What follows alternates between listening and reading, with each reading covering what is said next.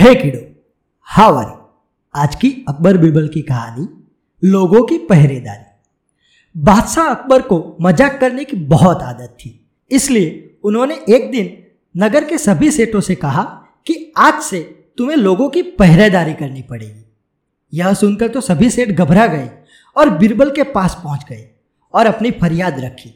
बिरबल ने उन्हें हिम्मत रखने को कहा और कहा, तुम सब अपनी पगड़ियों को पैरों में और पायजामों को सिर पर लपेटकर रात्रि के समय में नगर में चिल्ला चिल्ला कर कहते फिरो, अब तो आन पड़ी है, अब तो आन पड़ी है।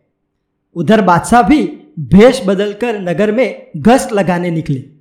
सेठों को यह निराला स्वांग देखकर बादशाह अचंभित रह गए और हंसने लगे। फिर बोले, यह सब क्या है? सेठों के मुखिया ने कहा, बादशाह, हम सेठ जन्म से ही गुड़ और तेल बेचने का काम सीख कर आए हैं। भला, पहरेदार, हम कैसे बन सकते हैं?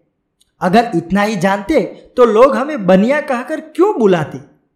बादशाह अकबर बिरबल की चाल समझ गए और उन्होंने अपना हुक्म वापस ले लिया। दोस्तों, अकबर बिरबल की ऐसी कहानियाँ सुनने के लिए हमारे पॉडकास्ट से जुड़े रहिए। बाय